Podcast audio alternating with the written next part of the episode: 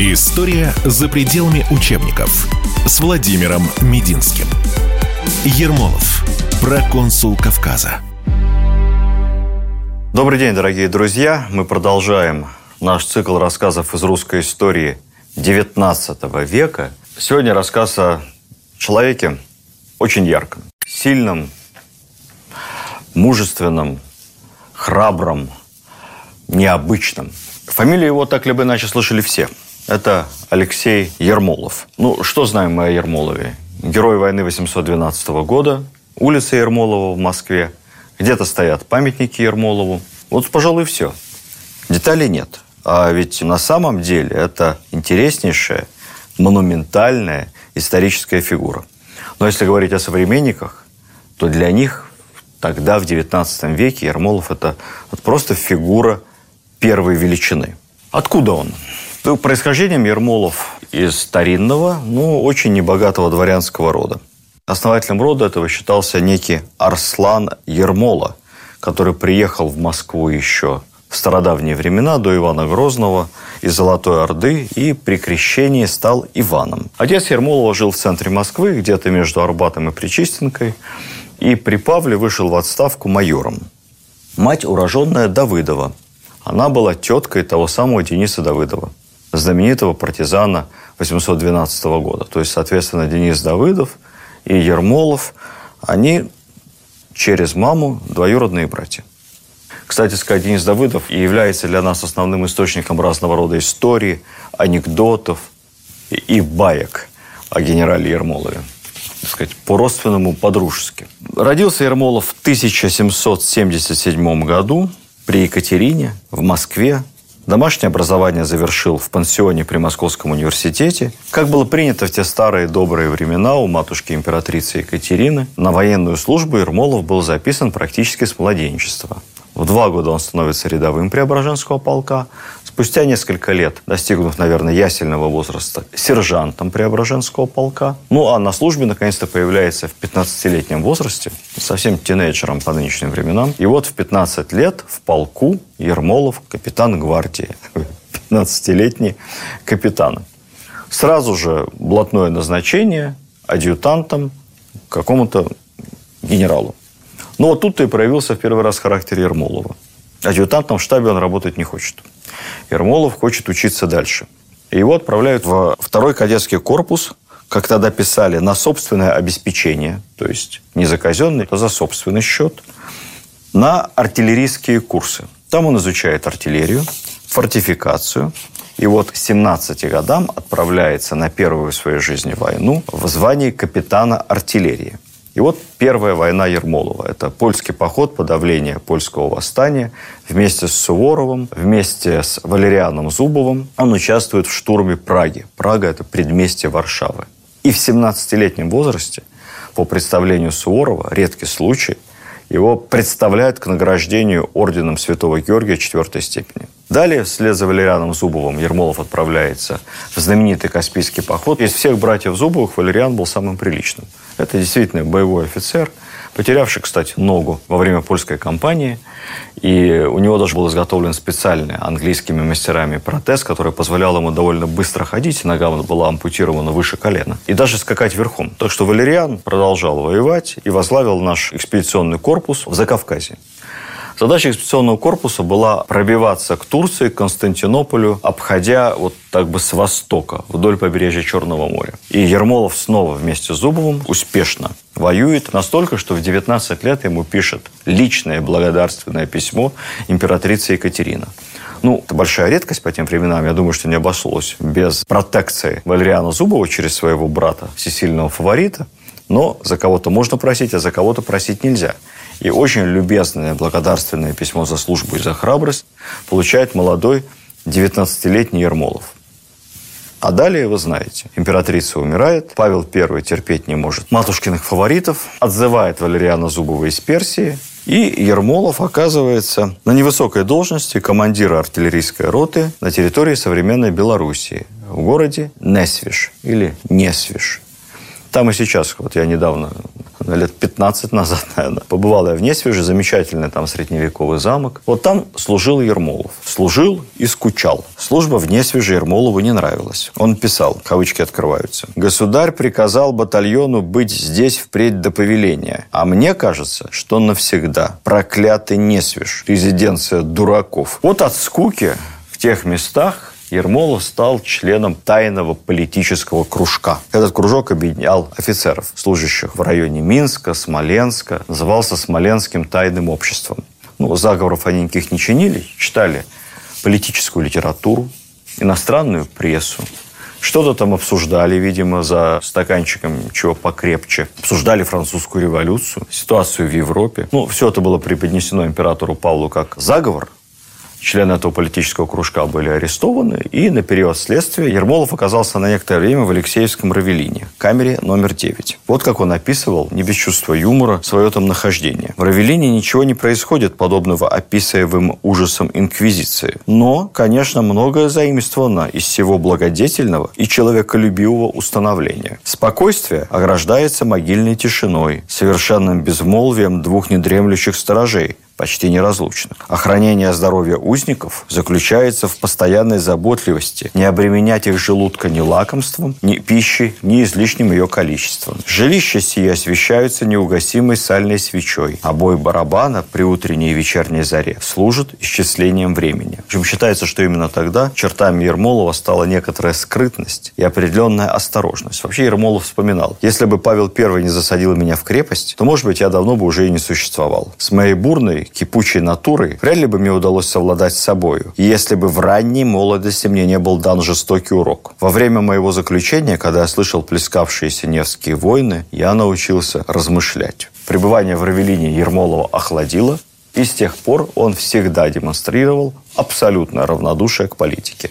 Хотя иногда некая склонность к фронде, к такому эпатажу у Ермолова проявлялась, и вы сейчас увидите, как и почему. После следствие, которое, естественно, доказало, что никакого особенного заговора в этом Смоленском тайном обществе не было, Ермолова ссылают в Кострому, где он подружился с будущим прославленным героем войны восемьсот двенадцатого года и вообще всех наполеоновских войн, казаком Матвеем Платовым. Ермолов годился ему скорее в младшие братья, если не в сыновья. И Платов, которому к тому моменту уже было четверо детей, предложил двадцатилетнему Ермолову жениться на одной из дочерей, после чего уехать вместе с ним на Дон, и говорил, что да брось ты эту артиллерию, давай лучше ко мне в казаки.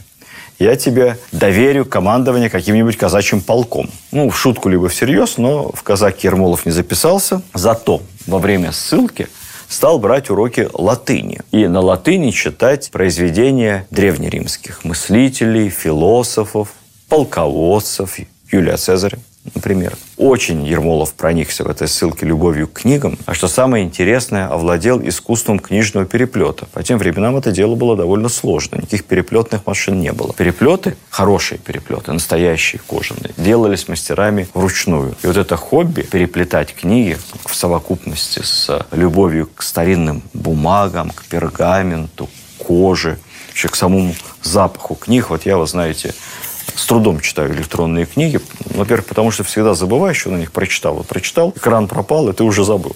А вот книга, она остается с тобой навсегда. Вот Ермолов книги очень полюбил. И даже сделал несколько переводов римских классиков на русский язык. В этот момент Ермолову двадцать с небольшим.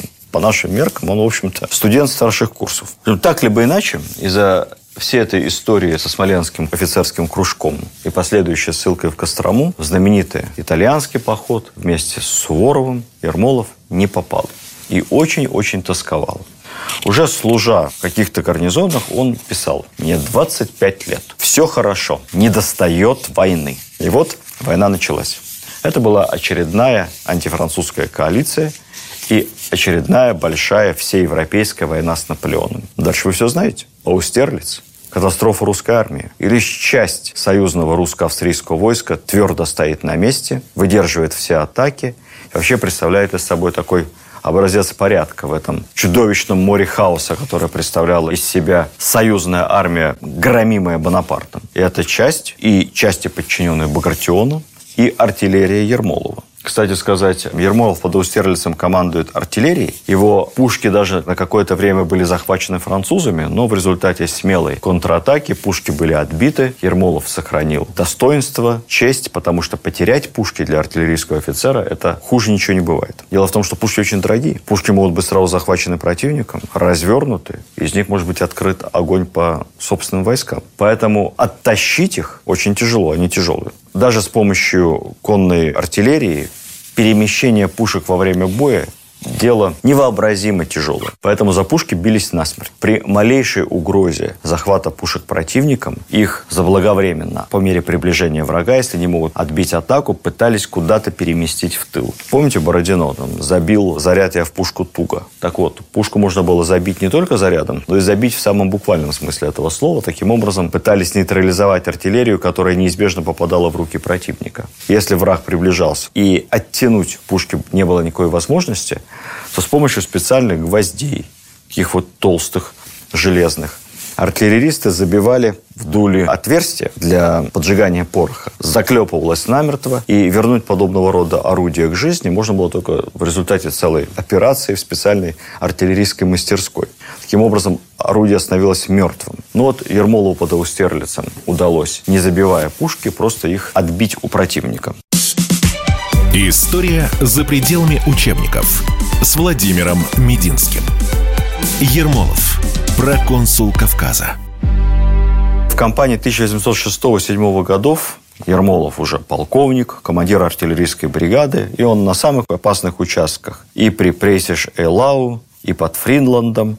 Кстати сказать, интересный эпизод из воспоминаний Ермолова.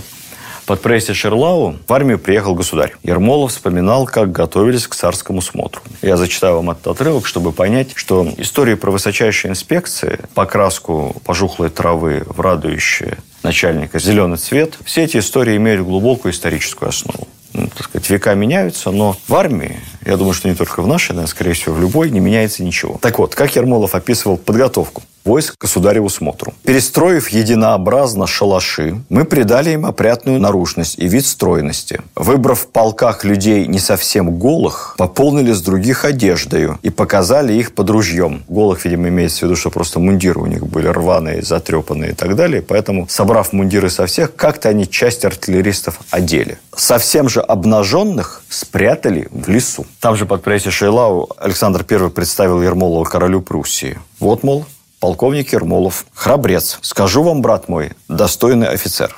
Я им доволен. Ермолов был вне себя от радости и писал. Был я не избалован в службе приветствиями.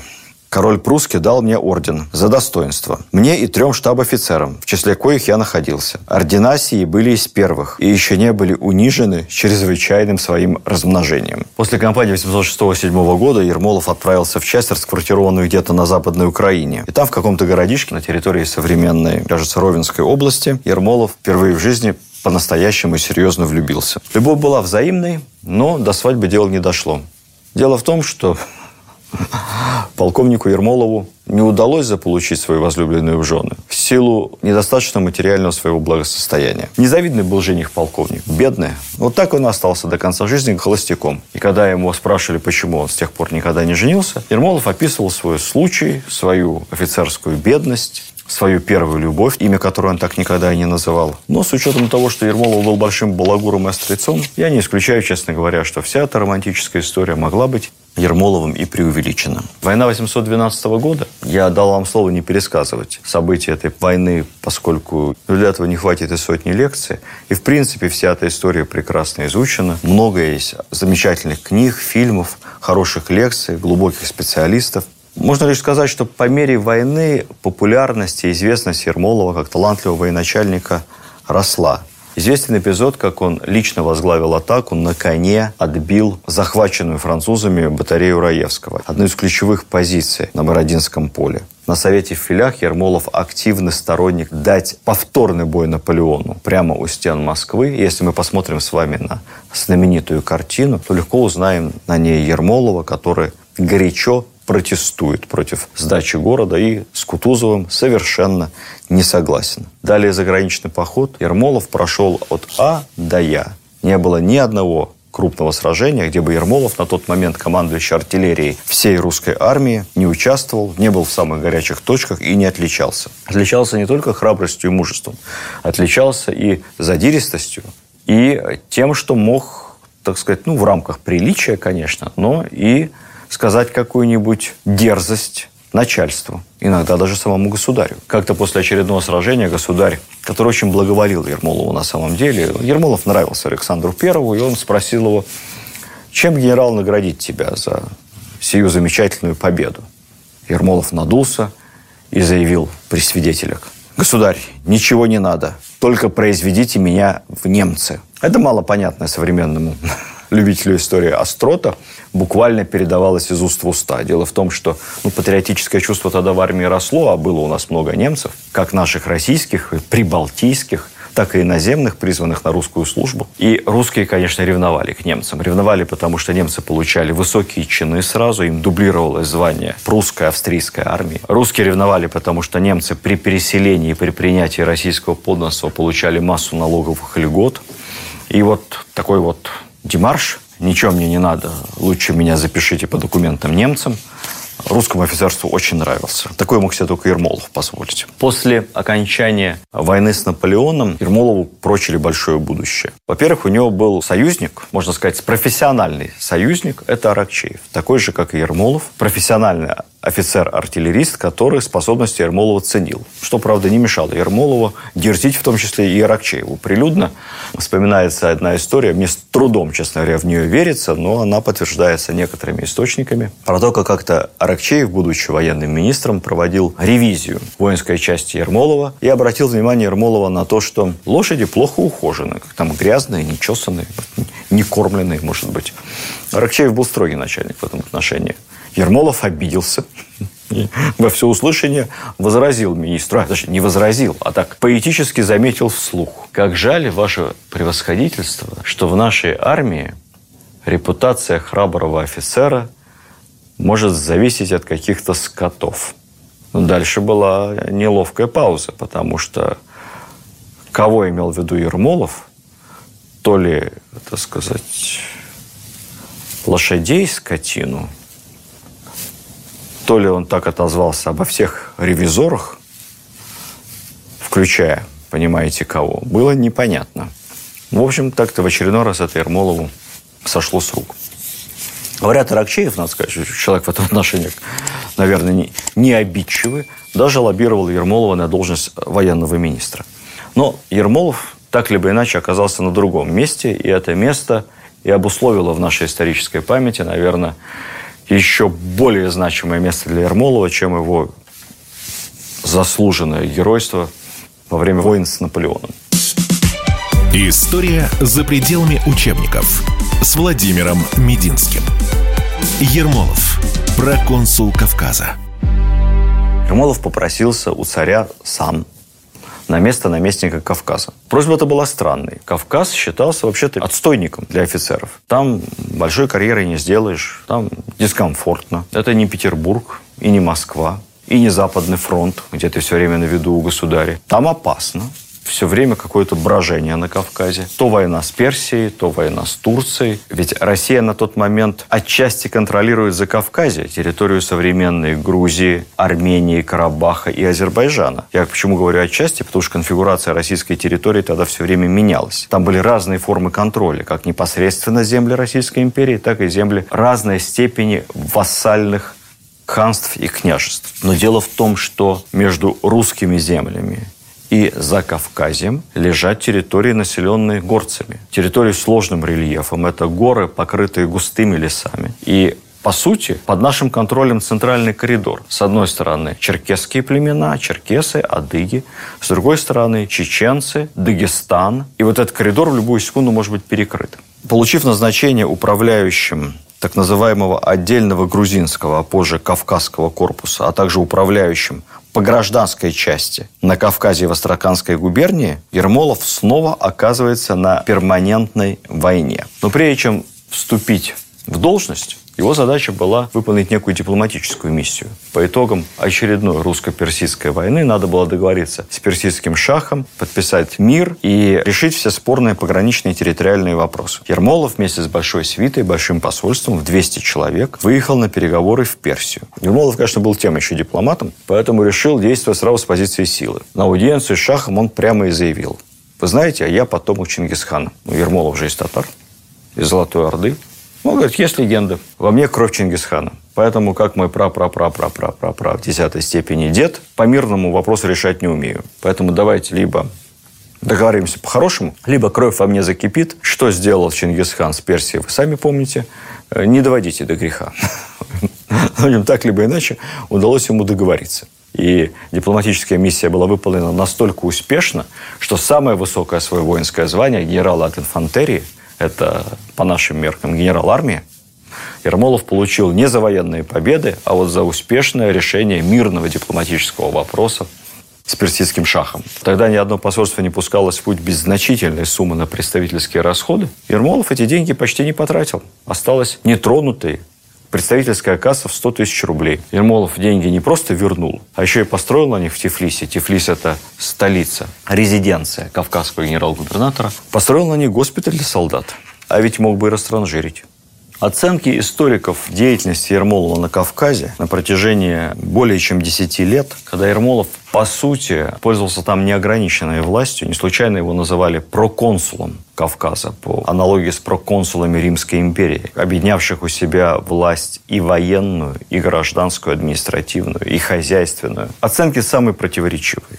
Ну, надо понимать, что в тот момент, когда Россия все-таки постоянно вела войны с Персией и Турцией, нахождение у нее за спиной в тылу враждебных племен, упорного и грозного противника, противника, который привык, более того, к определенному жизненному укладу, ну, мало того, что он привык к свободе абсолютной и не привык никому подчиняться, но и к тому же противник очень воинственному. Там с младенчества детей, мальчиков воспитывали как воинов. Более того, в условиях, когда сельское хозяйство, животноводство все-таки на Кавказе приносило очень очень скромный доход и не могло прокормить большие семьи, складывался постепенно так называемый набеговый характер экономики. Вооруженные, смелые мужчины постоянно нападали на своих соседей, не обязательно русских, на соседние племена, на земледельцев, уводили добычу. Это считалось доблестью, вполне естественным образом жизни, с чем, конечно, мириться империя не могла. Потому что всякое государство, тем более столь сильное, как Российская империя, обязано обеспечивать мир и порядок на своей территории, и лишь государство имеет монополию на насилие, а не какие-то там горные племена, которые действуют так в соответствии с многовековой традицией. История за пределами учебников с Владимиром Мединским. Ермолов. Проконсул Кавказа. Ермолов был жестким проконсулом. Ну, начал он с того, что отказался от практики разовых карательных экспедиций, которые постоянно в то время использовались для наказания непокорных горцев. Ермолов говорит, ну какой смысл? Ну, пошлем мы солдат, зайдут они в аул, который к тому времени уже покинут восставшими горцами, ну, сожгут там что-нибудь, разорят. Потом солдаты уходят, горцы возвращаются в аул еще более озлобленные. И все повторяется по кругу. Он избрал другую тактику. Это была тактика постепенного выдавливания мятежных племен в малопригодные для поддержания жизни и населения территории. При этом Ермолов создает так называемую Кавказскую линию, опору для планомерного наступления. Закладывается целая цепь крепостей, многие из которых сегодня представляют из себя небольшие поселения или заброшенные, а некоторые превратились в большие процветающие города, как, например, Грозный или крепость Нальчик, основанная Ермоловым.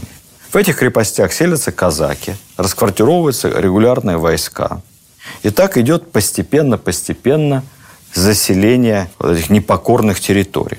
При этом надо понимать, что покоренные народы приводились на верность российскому императору довольно жестким образом. Если они не соглашались по-хорошему, непокорные селения сжигались, сады вырубались, скот угонялся. Широко распространена была практика, известная Ермолову еще по сочинениям римских полководцев, когда римляне захватывали новые земли. Это практика заложников, как называлось на Кавказе аманаты. Вне зависимости от того, подчинялось ли данное поселение, племя добровольно или по принуждению власти российского императора, дети, как правило, либо близкие родственники молодые вождя племени брались в заложники.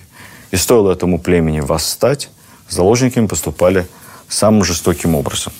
Другой принцип, который исповедовал Ермолов как проконсул, был, конечно, тоже древнеримский: разделяй и властвуй. Ермолов был ласков по отношению к племенам-союзникам и жесток по отношению к тем, кто сопротивлялся. Так же, как и древние римляне, он стремился в непроходимых поначалу кавказских лесах прокладывать дороги, прорубая специальные просеки. По этим просекам довольно быстро могла перемещаться армия. При этом для развития земледелия в низинах Кавказа переселялись казаки, переселялись даже немецкие колонисты. Постепенно, постепенно сельское хозяйство начинало играть все большую и большую роль в экономике Кавказа. Рассказывает историю, как Ермолов пресекал все возможности торга с мятежниками. В самом начале наместничества Ермолов столкнулся с практикой похищения русских специалистов и даже офицеров с последующим возвращением их обратно за выкуп. Но это была обычная практика. Горцы похищали русских, женщин, детей, даже военных офицеров, держали их в заточении и обратно потом продавали за деньги в результате каких-то длительных переговоров. Ермолов сказал кратко: я с террористами никаких переговоров вести не буду. И как только у него был похищен штаб-офицер, история сохранила даже его имя, Швецов,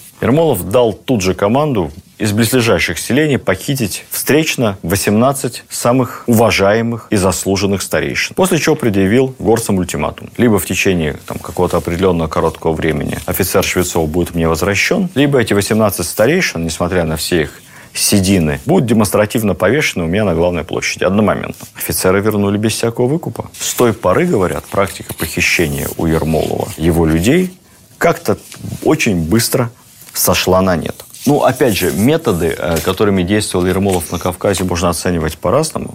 Но давайте посмотрим на результат. За десять с лишним лет его наместничества фактически сошли на нет разбойные набеги. Причем не только набеги на русских поселенцев, но и набеги друг на друга. Было покончено с работорговлей на Кавказе. Как я сказал, был дан толчок развитию сельского хозяйства. Началось развитие шелководства и виноградарства. Началось строительство в городах. В целом дороги на Кавказе стали безопасными. Была реконструирована военно-грузинская дорога. Ну и, конечно, Ермолов с большой любовью перестраивал Тифлис, столицу своего наместничества. В Тифлисе появились зеленые сады, прямые улицы.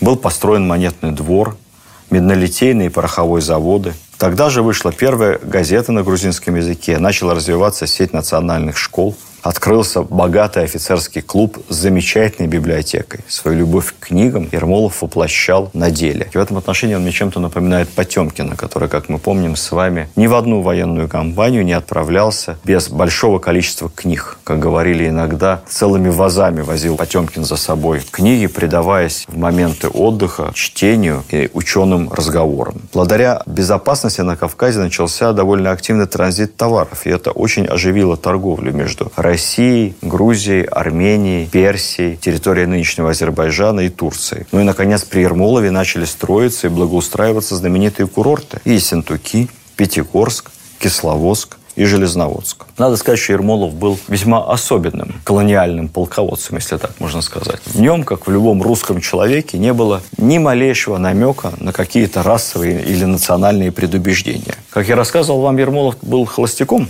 но вот на Кавказе трижды был почти женат. Это был такой довольно своеобразный брак.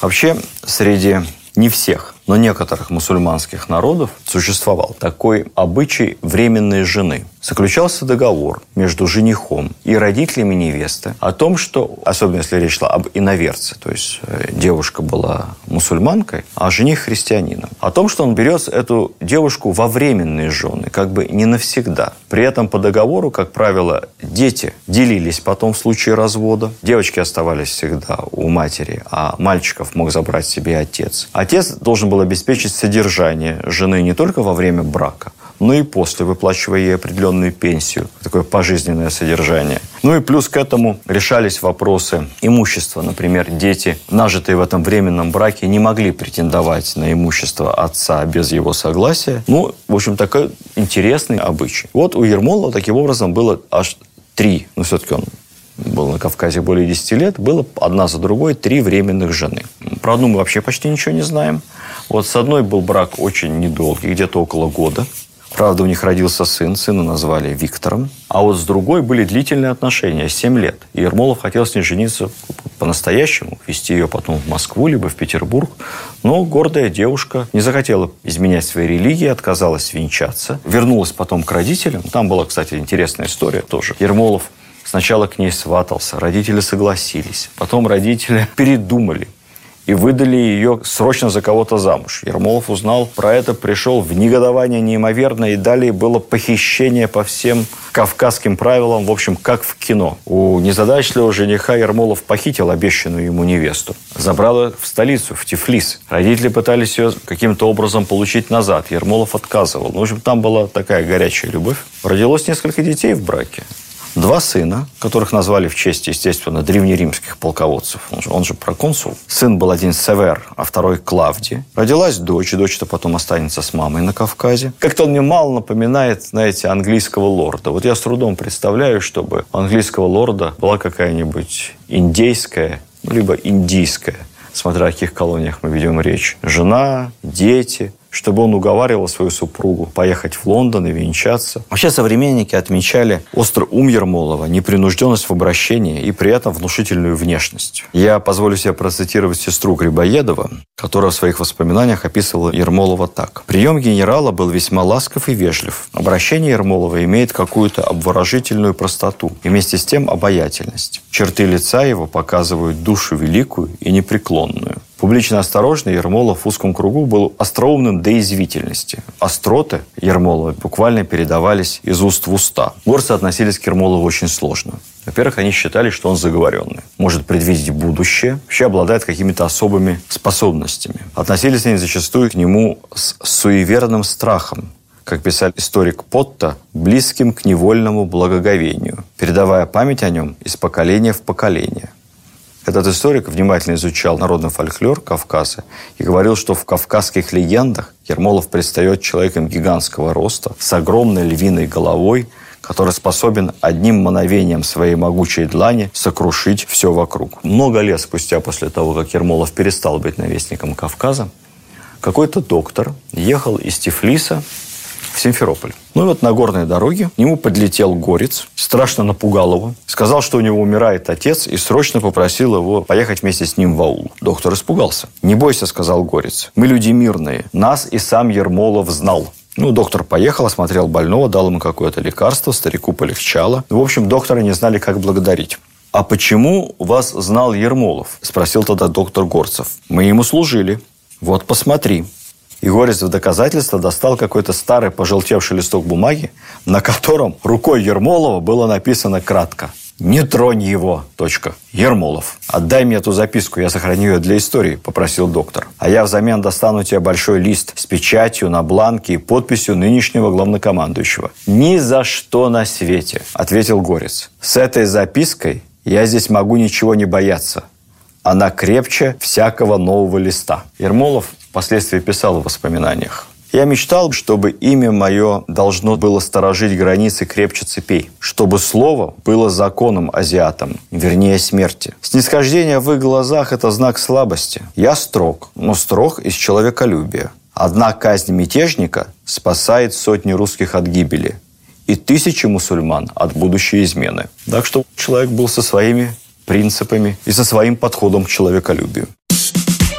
История за пределами учебников с Владимиром Мединским. Ермолов. Проконсул Кавказа. Особая тема отношений Ермолова и декабристов. Ермолов в душе, конечно, человек свободный, и многие подозревали, что даже республиканец. Он был лично близок, дружил, поддерживал отношения со многими из декабристов и, в общем-то, был прекрасно осведомлен об их взглядах и настроениях. Многие будущие декабристы служили под его началом. Фамилии можно перечислить очень много, я назову лишь несколько наиболее известных. Это и Фанвизин, Каховский, Якубович, Кюхельбекер, Волконский, Орлов, Рылеев. Рылеев вообще говорил своим собратьям по тайному обществу: «Ермолов знает о нашем существовании. Ермолов наш». В канун восстания декабристов ходили слухи в Петербурге, что Ермолов не будет присягать Николаю и вместе со всем своим кавказским войском пойдет на Москву. Слухи фиксировала и тайная полиция. В Все питаются надеждой, что Ермолов с корпусом не примет присяги. Во время следствия над декабристами пытались получить сведения о существовании так называемого еще одного кавказского общества. Но, конечно, слухи эти были мнимыми. Денис Давыдов, если доверять ему, писал впоследствии, что Ермолов как-то сказал ему: «Мне вообще не нравится сама тактика секретного общества. Я имею глупость не верить, чтобы добрые дела требовали тайны». Ермолов, безусловно, декабристам как людям, не как заговорщикам, не как мятежникам, но как людям он их сочувствовал. Они были его сотоварищами, они были офицерами. Впоследствии, когда декабристов отправили на Кавказ, в упрек Ермолову ставили, что многих из них, тех, кто был разжалован в рядовые и близко не должен был допущен быть до офицеров, многих из них Ермолов привечал лично, встречал, поил чаем и даже приглашал на офицерские обеды.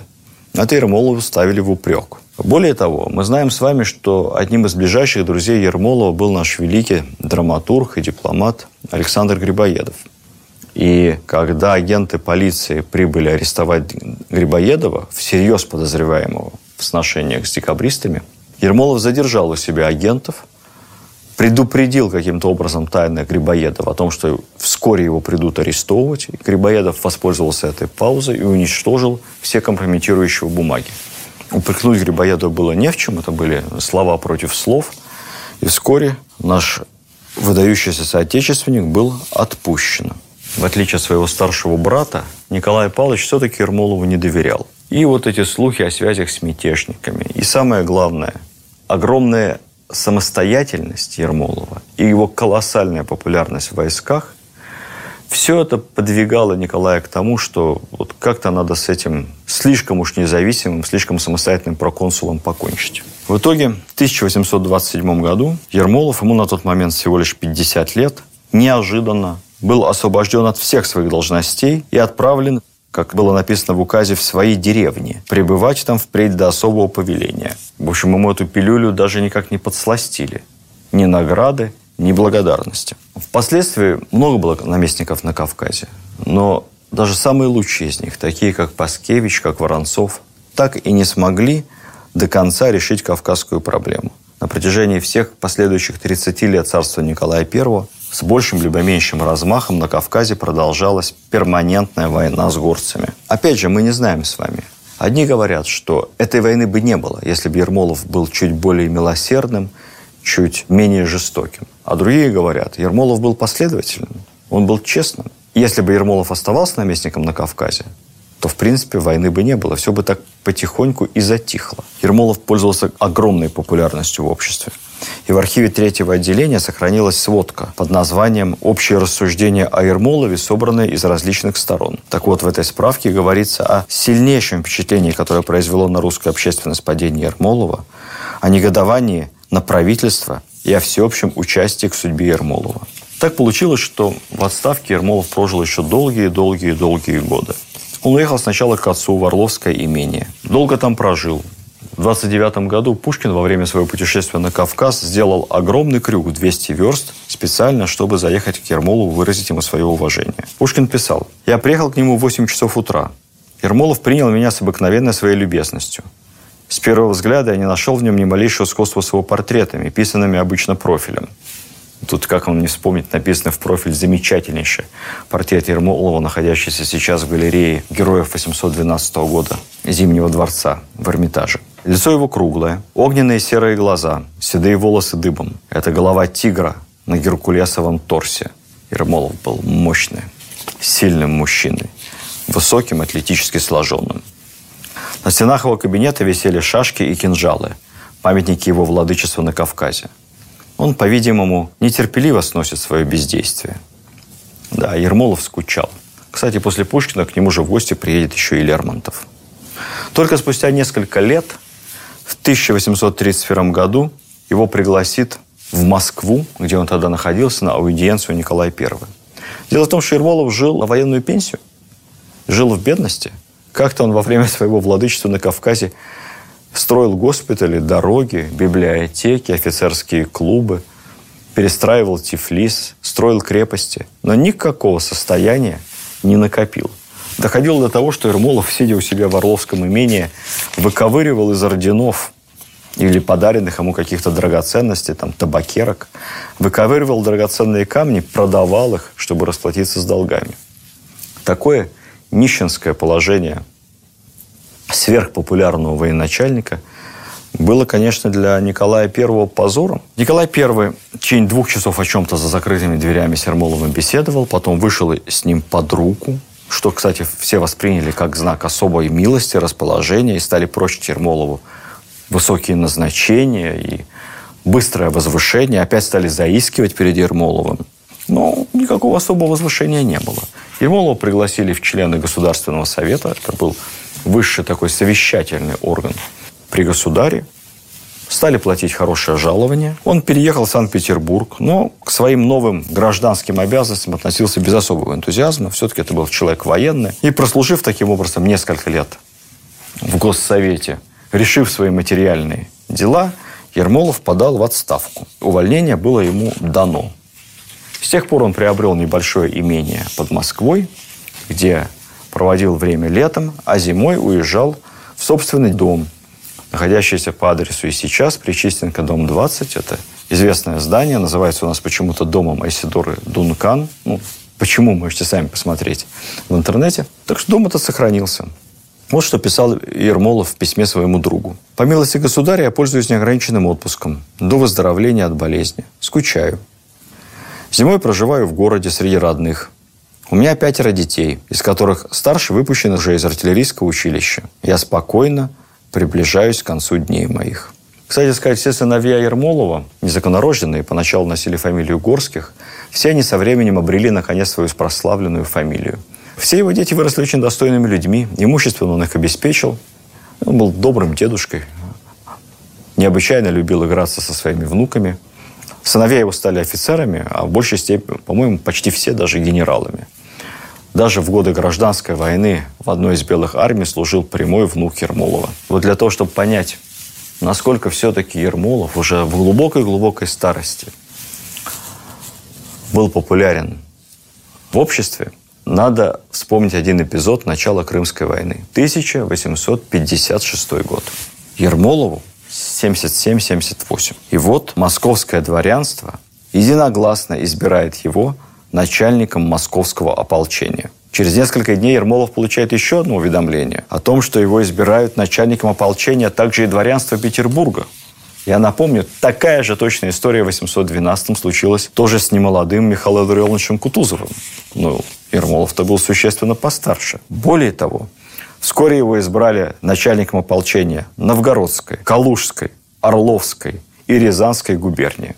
Ермолов сначала согласился возглавить московское ополчение, но вскоре, через несколько месяцев, все-таки отказался. У него началась лихорадка. Он заразился какой-то восточной болезнью еще во время своего наместничества на Кавказе. К тому же у Ермолова с возрастом ослабло зрение, и он лишился главного своего удовольствия. Почти перестал читать и писать. Один из гостей, побывавших тогда в рабочем кабинете Ермолова, писал: «Кабинет его без малейшего украшения. Везде книги и карты, горшочки с клеем, картонная бумага, листочки. Его любимое занятие – переплетать книги». Помните, он освоил это тогда еще в молодости, в Костромской ссылке, где он жил вместе с Платовым на квартире. Он любит переплетать книги и наклеивать карты. Одет он в кафтан толстого сукна, застегнутый на все крючки. Такая вот беспорядочная и расстроенная жизнь необыкновенного человека. Замечательнейшая библиотека Ермолова состояла главным образом из книг по военному делу, политике, философии, по военной истории. Не только на русском, но и на многих европейских языках. Вся библиотека с многочисленными пометками Ермолова от руки. Библиотека настолько ценная, что после смерти Ермолова она была выкуплена у его наследников Московским университетом. И каждый из нас может, записавшись, получить эти книги, посмотреть их. Все они находятся в библиотеке эм гэ у. В тысяча восемьсот пятьдесят девятом году в Москве с Ермоловым познакомился Лев Николаевич Толстой, уже тогда начавший писать «Войну и мир». А в следующем году в Москву доставили плененного Шамиля. И когда его спросили, с кем бы он хотел увидеться, он ответил: «Ермолов. Только Ермолов». Шамиль погостил в доме Ермолова на Пречистенке. На одном из вечеров в дворянском собрании, куда зашел Ермолов, поэт Федор Глинка приветствовал его таким экспромтом: «Умом затмил он блеск алмаза. В боях был славный он боец. Да здравствует герой Кавказа! Да здравствует герой сердец!